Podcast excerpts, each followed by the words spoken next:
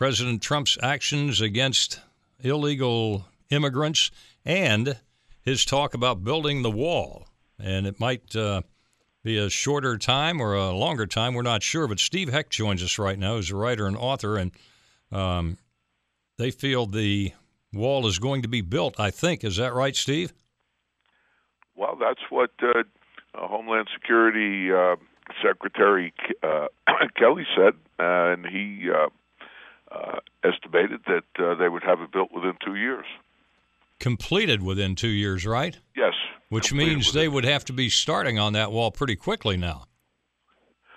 Well, I would imagine so. Now it's not. There are ju- other things that Go ahead, Steve. It's not just the wall though connecting, uh, you know, U.S. and Mexican border. It's the Guatemalan border as well. How big of a problem? It's not something that a lot of people hear about all the time. How big of a problem uh, is it that migrants flowing in through the Guatemala-Mexico border? A big problem, and they better pay attention to it.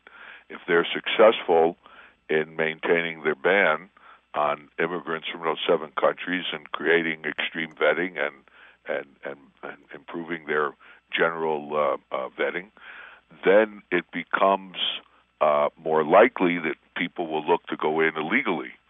And the route into the United States illegally, the main one, is through Guatemala, through Mexico. And of course, you have two years until the wall is completed. What do you do in the meantime? In Guatemala, you don't have to build a wall. What you could do in Guatemala is is just simply build on the work that actually has been done. Although I don't think Obama intended it this way, uh, the table is set for Guatemala and uh, Trump administration to work together to significantly reduce uh, immigration through Guatemala, legal movement through Guatemala from from outside Guatemala. Most of the immigration uh, from uh, from Guatemala through Mexico doesn't come from Guatemalans. Of course, there are plenty of them going, but it's a gateway. It's it's just wide open. So you're talking about Syrian refugees or refugees from particularly the uh, seven ISIS-related countries, right? They could surely come this way. Yeah, it's a wide open border. I mean, they could bring large weapons across that border and go undetected for the most part.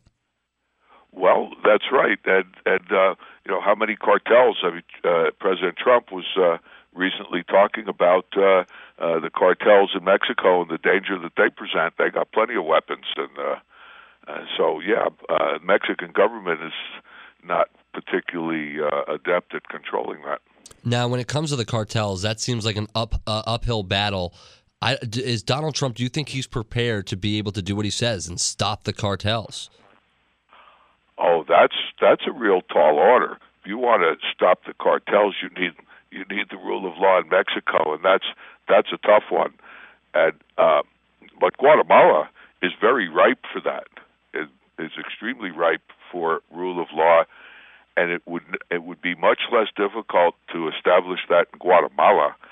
Uh, Trump probably hasn't paid much attention to Guatemala yet, but if he did, he would find a tremendous opportunity to reduce illegal immigration and to promote rule of law and create a model of development for other places. And you know, it's a long-term project, but in Guatemala, there's short-term opportunity. Well, the thing is, with the wall to the southwest, that's not going to stop anybody because you can climb walls with ladders, you can dig under walls. Ultimately, they're going to have to man it fully from San Diego all the way through Texas, and uh, they're going to have to have people there to stop illegal immigration coming in there. And I'm wondering why they don't send a couple of divisions down there, the 82nd Airborne and First Air Cav, or I don't know, any units that aren't currently deployed since we aren't at war at this time. That uh, that would certainly give them a major mission in protecting this country. General, uh, excuse me, Secretary, former general, well, he's a general, but uh, Secretary Kelly also said that a wall by itself can't solve the problem.